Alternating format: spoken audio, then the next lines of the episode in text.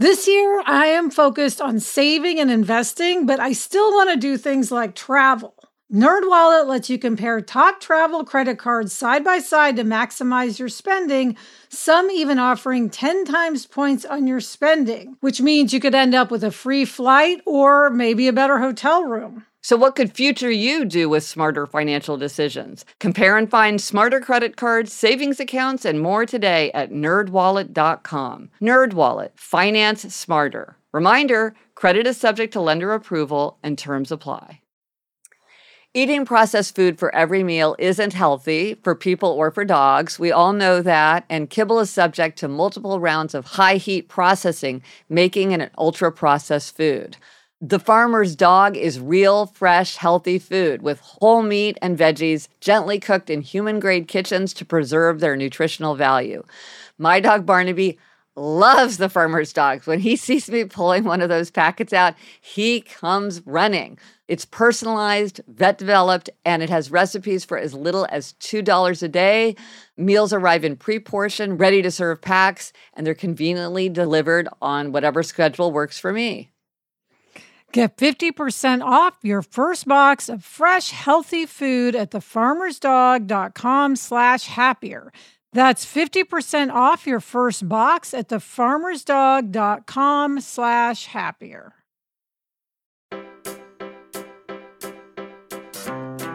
Hello and welcome to Happier, a podcast that gives you ideas for how to build happier habits into your daily life. This week, we're going to do a roundup about the four tendencies, which is just so fascinating.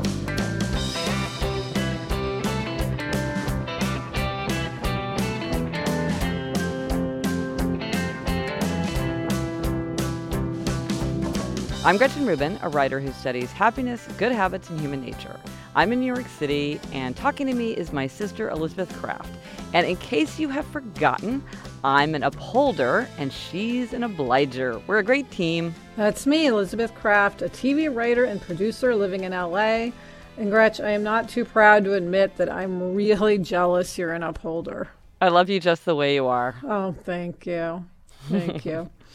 Well, before we get into the show, we want to remind everybody that last week we announced that we are going to be doing a live podcast in San Francisco on January twenty-first. Yeah, huge. Our first live event. Dun, dun, dun. Yeah, really exciting, um, really nerve-wracking. And the cool thing is that a copy of your book, Better Than Before, comes with the ticket, and you will be signing those books yeah. after the show. Yeah, and we've been talking so much about what are we going to do in the show. We want to have surprises. We have, want to have little treats. We're taking it up a notch. It's going to be really exciting and very cool. Um, and it's at the Brava Theater um, in San Francisco. Again, that's January twenty-first, a Thursday. All the details that you need um, are at slate.com slash happier. And that's S L A T E, like the slate that you write on, dot com slash happier.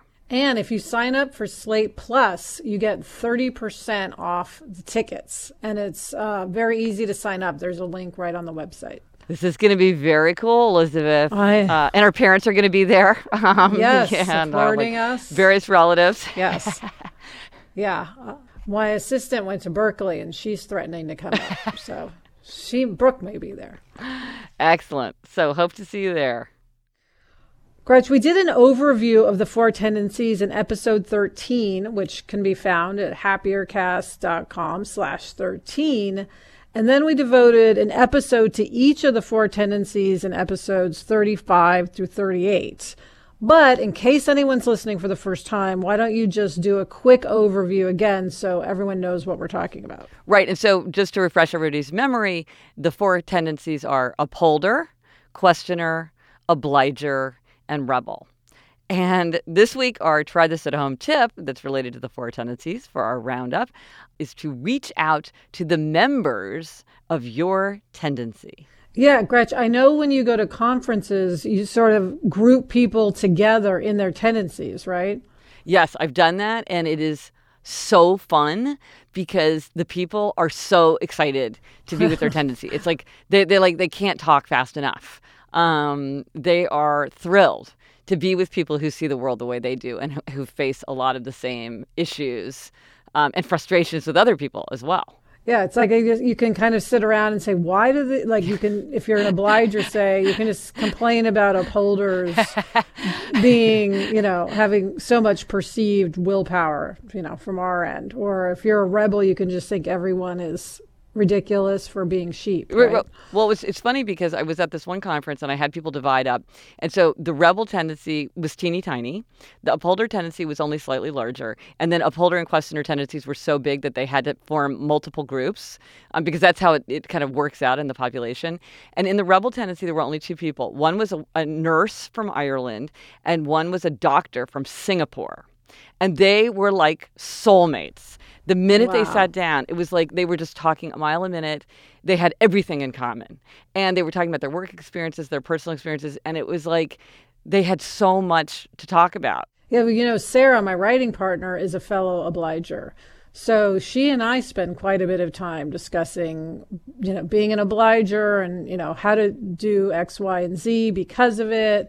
Uh, so it's, um, I definitely find it helpful to talk to my fellow obligers. Well, and all of the, all of the tendencies have weaknesses. And so I think you can get ideas from other people in your tendency of ha- what strategies they've used to offset that limitation. So if you're a questioner and you have analysis paralysis, then you could talk to other questioners about how they manage that. Or if you're an obliger, you're like, I need external accountability for because I want to get up earlier. What have other people tried? Or as upholders, I mean, it's been really helpful for me to hear about tightening. Yeah. I thought I was the only one that experienced tightening. It turns out this is a very ubiquitous problem for upholders. And so once you know know about it, you can watch out for it. And it's just fun. It's just fun. Yeah. Yeah. Everyone likes talking about themselves. And how crazy the rest of the world is, too. Yeah. Um, so let us know if you like found your, your fellow members and if bonding with them um, shed any light on your tendency or how to manage yourself or other people. And this is episode forty-three, so you can find all this at happiercast dot com slash forty-three. The weather's getting warmer, so it's time to say goodbye to jackets and sweaters and hello to shorts and tees. I wanted to update my wardrobe without spending a fortune, and luckily I found Quince. Elizabeth, I got the flow knit wide leg pant. It's very light. It's perfect for the summer. It packs very easily. I recently went on a trip with my family, and I took it with me, and they were just the thing to wear on a really hot day where I wanted to be covered up, but I wanted something that looked great and also was very comfortable. And the best part, all Quince items are priced fifty to eighty percent less than similar brands. By partnering directly with top factories, Quince cuts the cost of the middleman and passes the savings on to us. Get warm weather ready with Quince.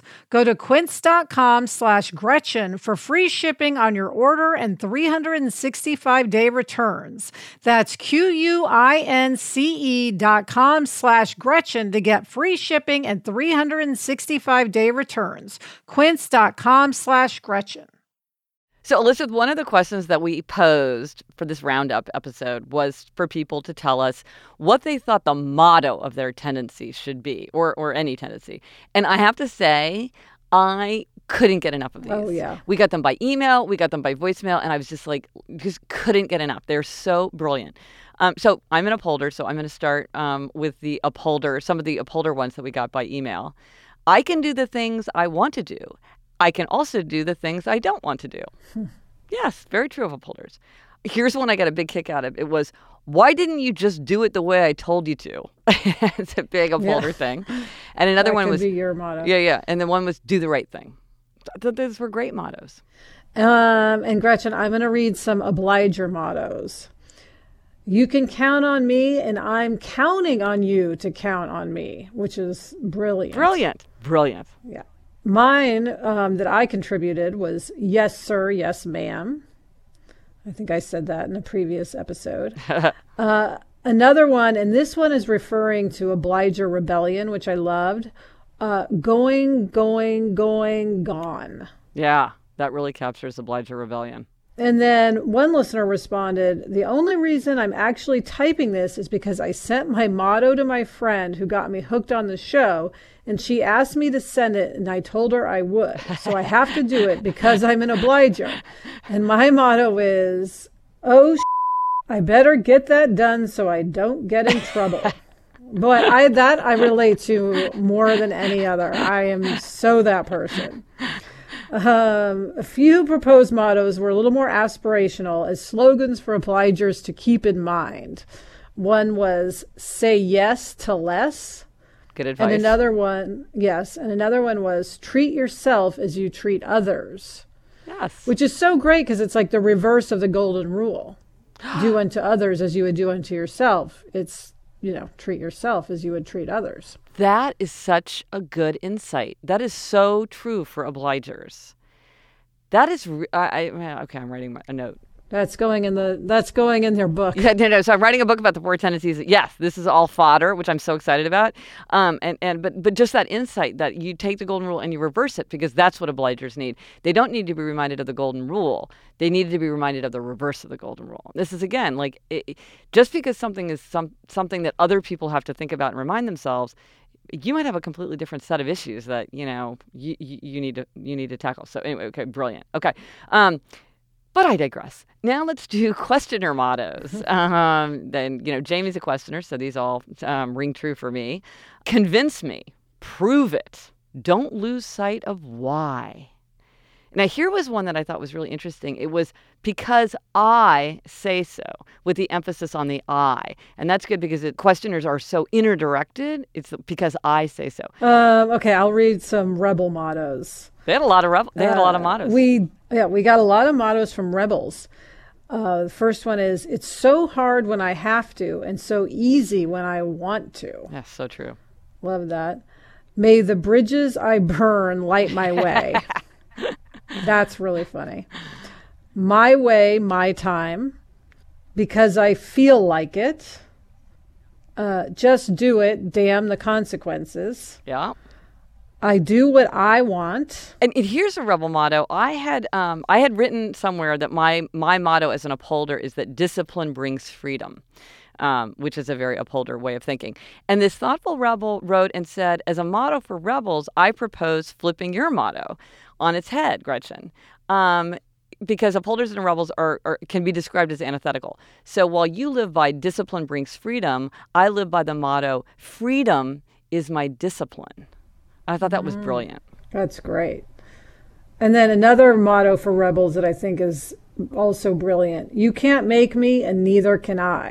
And that goes to the fact that rebels, as you describe, it's not only outer expectations they can't meet, it's also sometimes inner expectations. Yes. I mean, these are just genius. Genius. They, they just really so, are. They perfectly encapsulate these kind of very big, complicated ideas. And, and here are even more. We got some fantastic voicemails. So here is a, a motto montage. Hi, my name is Nancy, and I am an upholder from Michigan. And my motto is, do what's right even when you feel uptight. Hi, this is Jen from Chicago. I'm a questioner, and our motto should be seek and seek and seek and seek, and maybe you shall find. Hey, it's Jeff, and I'm calling from Austin, Texas, and I'm an obliger. I feel like our motto should be, if I have to, I will, and if I want to, I won't. Hi, this is Susan in Seattle, and I am an obliger, and my motto is oblige yourself.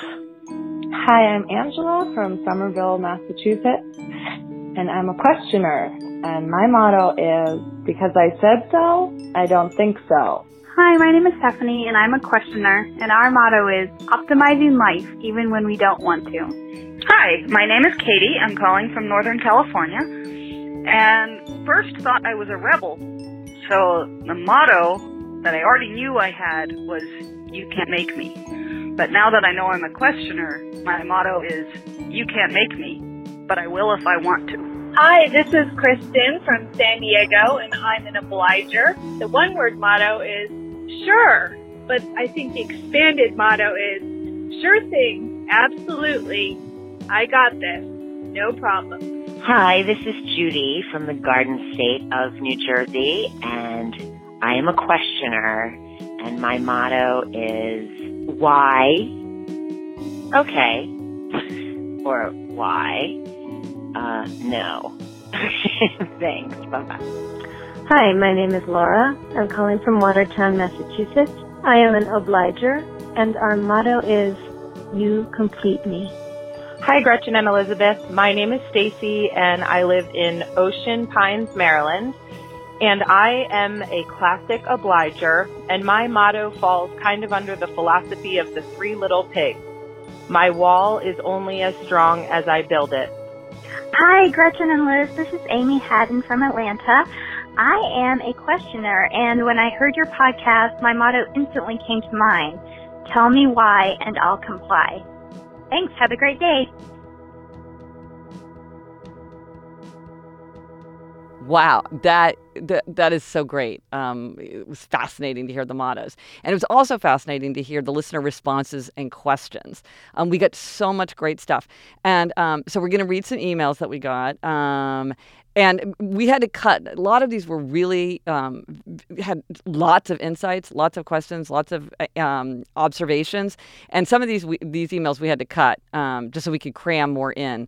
Um, but here, let, let's launch in. Elizabeth. Yeah, the first one is from Lily, and this addresses questions um, that a lot of people ask, Gretch, about how to deal with a rebel child or yourself as a rebel. So Lily writes, I am a rebel.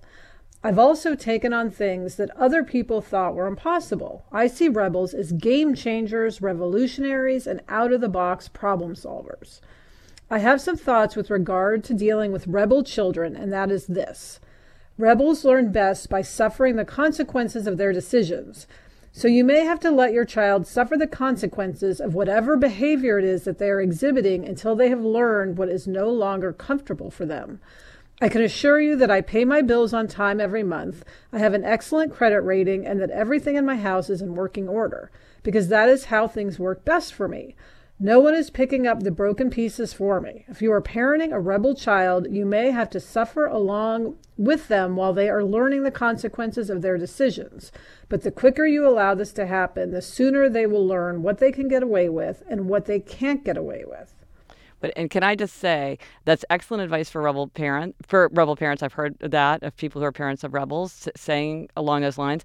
Also very important with adults. Yeah. And that if you are consistently like running into a situation and fixing it for a rebel, they're not going to change. And that can be very frustrating because sometimes like in a couple, if they let something slide, then you might also bear the negative consequences for that. But like then maybe you want to do it yourself. But the way that they change is when they want it to change.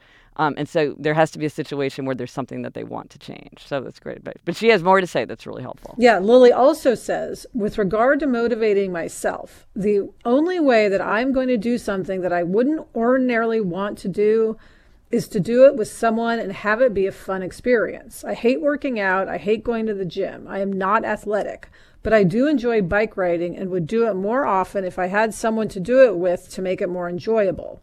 Rebels need rewards. So if you want me to do something I am not motivated or interested in doing, make sure it is fun and there is a reward in it for me in the end. Win-win is where it is at. Yeah, I mean, this is the thing about rebels. They really need to think about what do they want? Is it fun? Is it pleasurable? Is this is, is it meeting some goal that they set for themselves? And the more that they focus on that, the more they're able to follow through on everything they want to expect from themselves. So this is really good insight into how rebels can manage themselves to get where they want to go. Um, and then g- going to the other side, the upholder side, I thought this was very funny from Leanne. I identified with this totally as an upholder. She said, I've been taking out books from the library on a consistent basis since I was three. As an upholder, I treat the books and the privilege with near reverence. Recently, I borrowed your book Better Than Before. Much to my horror, someone had highlighted and underlined the book. Since all the highlights were concerning obliger, I must assume the guilty party was an obliger. When I returned the book, I told the librarian about the highlights. Two days later, I received a bill for thirty-one dollars for destroying the book.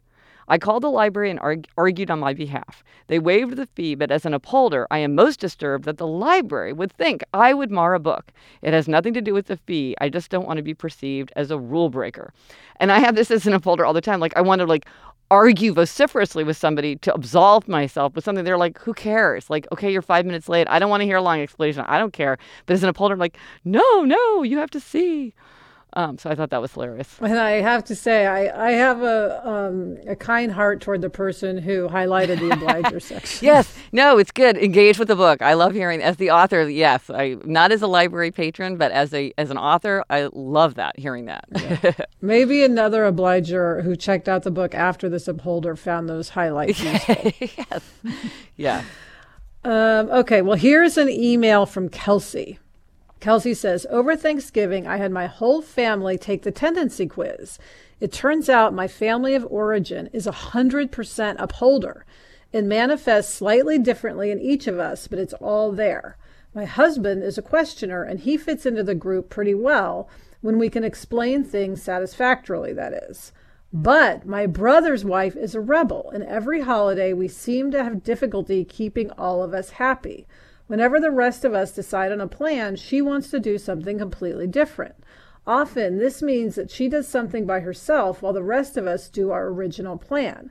But she ends up feeling excluded because we all don't do what she wants. Do you have any tips for how a group of so many upholders can have more harmonious visits with our rebel?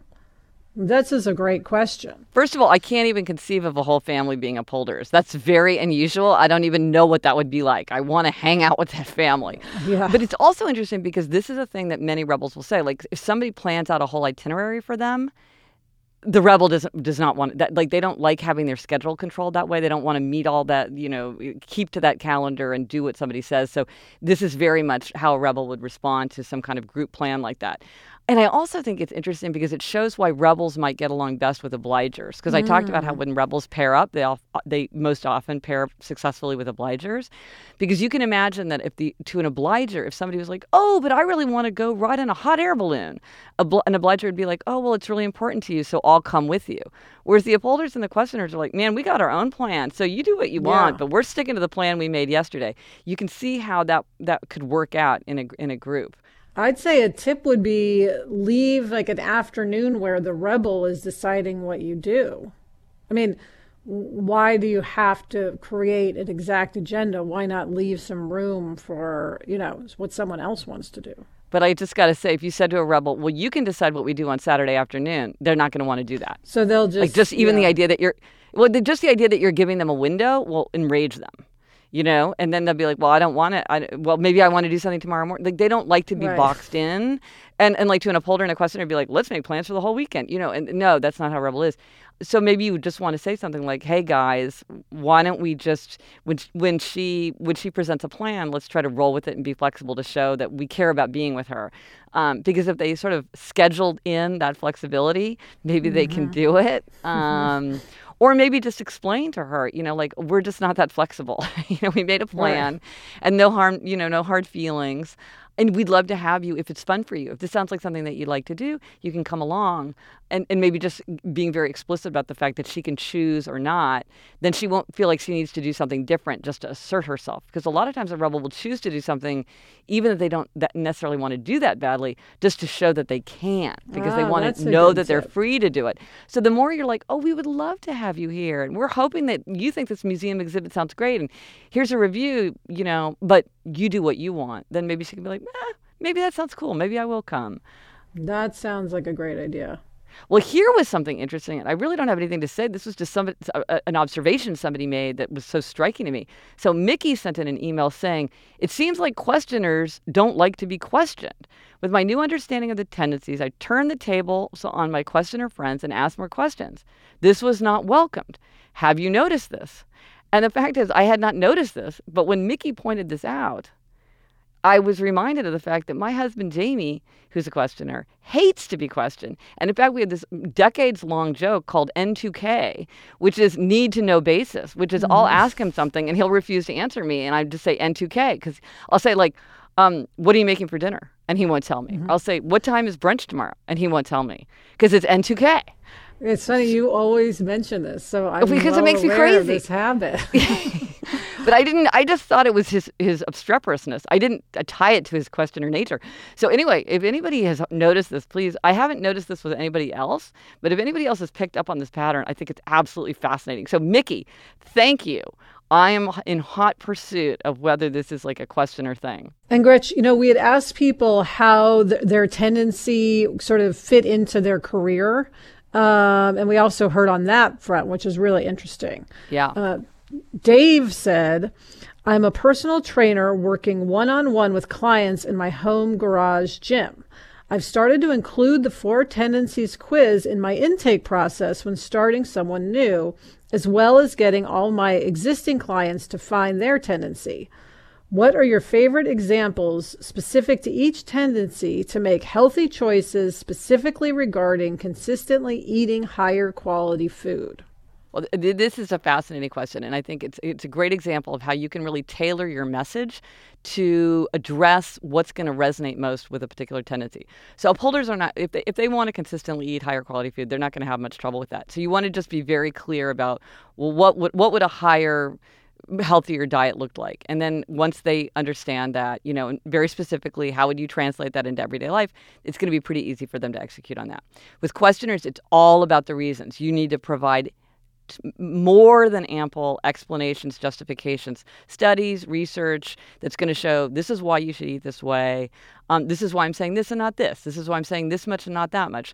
And the more you can provide justification and the more they believe in your authority, because um, they have to believe that you're worth listening to, then the mm-hmm. more likely they are. Because once they buy into it, once they decide like, oh, I'm going to quit sugar, they can do it. But they have to be convinced. So you want to give them a lot of research. Obligers, it's all about external accountability. It always is. So you want to say something like, okay, well, what's this going to look like? And how are we going to, you know, am I going to, are you going to keep a food journal that I'm going to review? Are you going to email me pictures when you eat in a restaurant? Um, are you going to have an accountability partner or an accountability group where, who's going to keep you accountable for your eating choices? Obligers can also be, think about their duty as a role model for other people. So you could say things mm. like, well, you need to model healthy eating habits for your children or for, you know, or for people at work. I've heard of a lot of obligers who use their children as accountability partners for their own eating. Um, ah. And so they'll say like, oh, my ten-year-old daughter looks at my food journal. Or my ten-year-old oh, daughter picks out recipes with me. And l- children love to be police. So they're good at being accountability yeah, partners. Yeah. But then also it's this idea like I have a, and then somebody said like, well, I know if I don't buy that junk food and bring it into the house, then no one will eat it. And so I, I owe it to others. I'm accountable to mm. others for being that. And then rebels, you want to be like, this is what you want. This is, this is what works for you. You feel healthier. You feel um, it's delicious. And then mm. also to play into their idea of uh, not wanting to be controlled. You don't want to be sucked in by all those ads and like that processed mm. food that the food industry is trying to cram down your throat, trying to trick you into buying. You want to be free. You want to make your own choices. And maybe you want to do something in a different way. So you're going to have eating habits that are kind of edgy or different from other people, you know, because you like to do things in your own way. You're not going to eat the standard American diet. You're going to eat this better way. So that's that's that's that's how you might tailor it to the four tendencies. Uh, along the same lines, we heard from Elisa, who's a doctor, and told us how this um, affects her practice. She says, I am a family physician who practices something called functional medicine, which prioritizes lifestyle interventions. I had a patient who was very resistant to my recommendations to help with the goal of weight reduction and treat prediabetes slash insulin resistance. In the course of my interaction with her, rebel popped into my head. I ended up switching gears and making a list of possible suggestions she could try if she wanted to, rather than a more directive style, which I find works best with most people. This patient ended up coming back at a later visit, having taken one of my suggestions, and her weight was down and feel she was feeling much better. I do not think the result would have been the same had I been directive, which helps with the upholders slash obligers. The questioners are also covered in a more directive approach, as I always give a detailed explanation of my recommendation and try to link it with something I know that is important to them. But for the rebel, as you point out, that strategy just does not work. Well, I just think this is brilliant. I mean, it's like, look at the patient that is in front of you and speak to the way that patient is going to hear what you're trying to convince them to do. And the kind of thing that's going to work for one person might be actually counterproductive with another person. And so here's a doctor who's like, you know what? I have to, I have my usual way of doing it, and it's not going to work with this person. And I'm going to meet her where she is. and give it to her in a way that's going to work for her. And then she's able to act on it. Yeah. I mean, I know like Sarah's doctor has her come in once a month because, you know, although they're not saying Sarah's an obliger, it's the, even if you don't put the word to it, it's the same thing. It's like her doctor finds that people respond well to the accountability of having to go in every month. And that's similar. My doctor is the same way. So it's a fa- it's a great example of how the tendencies can help you get everybody where they want to go uh, in the way that's right for them. Thanks so much to everyone for all of your questions and comments and insights about the tendencies. You know, I'm sure, Gretch, this won't be the last time we discuss the four tendencies uh, because it's, obs- yeah. yeah. Um, and you're writing a book about the four tendencies, a more right, specific yeah. book.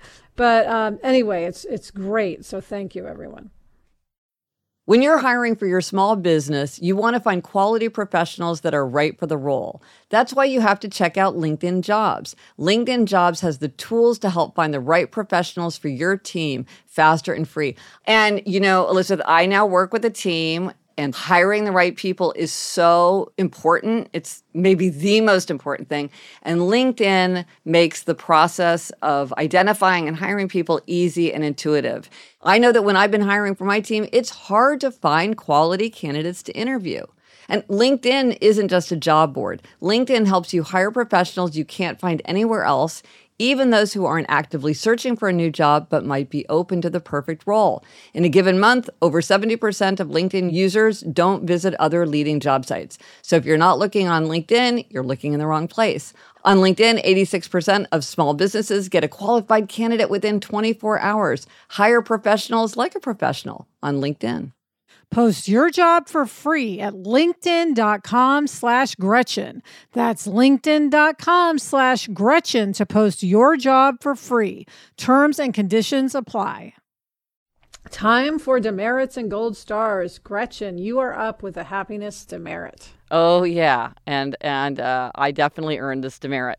Um, okay, so I travel a lot um, because like I'll go on book tour, but then I'll also speak. So I end right. up traveling quite a bit.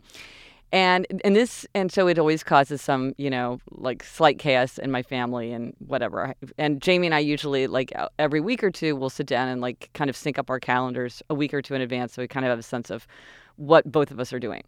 And because of Barnaby, it sort of is harder on Jamie when I'm out of town now because I'm more of a morning person and Jamie's more of a night person. So I'm the one who gets up at six a.m. to walk Barnaby. Um, and then he does the, la- the, la- the, the last walk of the night. And that works out very well. But so if I'm out of town, that means that Jamie has to get up at six a.m. and walk Barnaby, which is like, uh, he doesn't like to do that. Right. Um, you know, he likes to just, usually he just gets up and goes whenever it kind of suits his schedule for that day. So he, it's onerous for him now, more onerous than it, even it used to be when I got out of town. So a couple weeks ago, like I didn't tell Jamie that I was going to be in Philadelphia. I had to go to Philadelphia the next day until the night before. And I mean like nine p.m. the night before. Oops. And because I just like hadn't paid attention. And then I looked at my calendar. And I'm like, wow, I have a seven a.m. train out of Penn Station tomorrow to go to Philadelphia. And so I had to spring this on Jamie at the last minute. And let's just say he did not appreciate that. And he was like, you know, you've got to let me know. And what if I couldn't have done it? And anyway, lesson learned. I am not, you know, I cannot manage my calendar, um, you know, yeah. uh, the last thing of the day, the night before. So, uh, okay. And so I, I will not be doing that again for sure. Now, so take lesson. us up. I learned my lesson. Gold star. What's t- t- Take us to a happier place. Well, Gretch, I am giving myself a gold star this oh, week. Oh, good. Good. Um, and it's a very fun gold star. So I have um, two of my best friends are, are Sarah and Corrine. And we sometimes, well, I say sometimes, we've only done it once. We'll go away for a little girls' trip.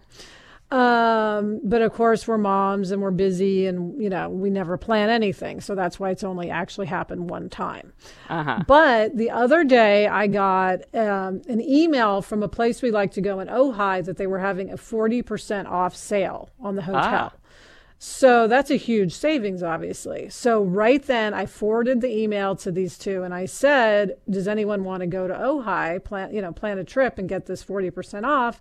And they both said, yeah. But of course, then I was hoping someone would go forth and make the plan. And that didn't happen. Yeah. just stalled? So the next day I just said, I'm picking a date. I picked a date um, in April when we're all usually not working because that's a usually hiatus for television writers. Huh. And I sent them the days. It's during the week, so we won't miss weekends with the kids. And I said, do you want to go these days? And they emailed back, yes. And so I booked the hotel and we're doing it. And so I was just gave myself a gold star for actually following through. And now we have this girls' trip planned, which I know will be lovely and wonderful and restorative because, you know, we talked about recently how I want more time with friends. Yeah, that was happiercast.com slash 39 for anybody who wants to hear that, because you were talking about how you, I wanted more solitude and you wanted more time with friends. Yeah, so this will be more time with friends, and um, I feel like I did them a good deed too, because I know they'll enjoy it. So anyway, yay on me. And I think that's a good example of sometimes you just need somebody to pick a date. Like if everybody like sits around and tries to pick the perfect date, it's like it, it, somebody just has to say, let's try this weekend and hope it works. And, it, you know, and it did work. So that, that yeah. yeah. And by the way, it could get, if we have to cancel it because, you know, Sarah and I end up having to do something, then we'll cancel it. But at least now it can happen, and for forty percent off. And that's it for this episode of Happier. Remember, try this at home.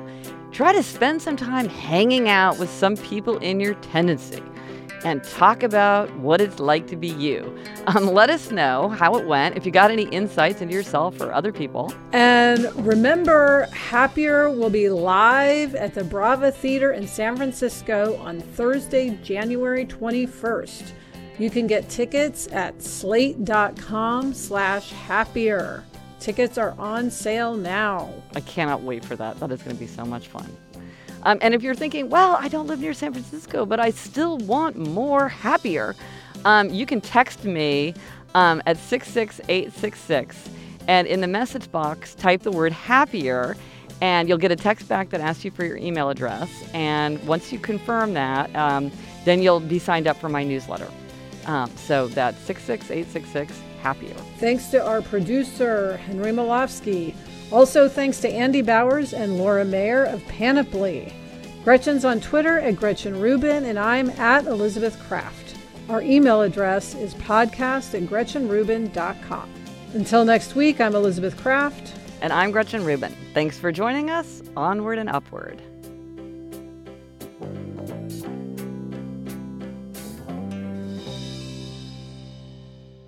Hi, Gretchen and Elizabeth. My name is Diana. I'm living in Charlotte, North Carolina. I am absolutely one hundred percent an obliger, and I was trying to think of what our motto might be. And I loved Elizabeth's, um, yes, sir, yes, ma'am, but I think a little bit of a nicer spin on that comes from one of my favorite movies from growing up, The Princess Bride. And I would say our motto is, as you wish, and not to say that an obliger does everything out of love, but it just makes you feel like a little bit less of a pushover. Um, but if you're doing things to be thoughtful as to what other people are expecting of you, putting others in front of yourself, uh, and sometimes doing it out of love. So that's my upbeat motto for us obligers. That day she was amazed to discover that when he was saying, as you wish, what he meant was, I love you. I don't know about you, but I'm always looking for ways for my son to get involved and give back in our local community. That's why I'm excited to tell you about Student Visionaries of the Year, a campaign by Leukemia and Lymphoma Society, the largest nonprofit organization dedicated to creating a world without blood cancers. Student Visionaries of the Year is a seven-week philanthropic leadership development program for high school students. Participants form strong teams and fundraise in honor of a pediatric blood cancer survivor in their local community. This program is transformative. It not only helps students develop valuable life skills like project management, communication, financial literacy, and entrepreneurship, not to mention it looks great on college applications, but most importantly, is also a chance for them to engage in meaningful work within their their community and make a real impact on blood cancer patients and their families. You can learn more about Student Visionaries of the Year or even nominate a student at L L S dot org slash students. That's L L S dot org slash students.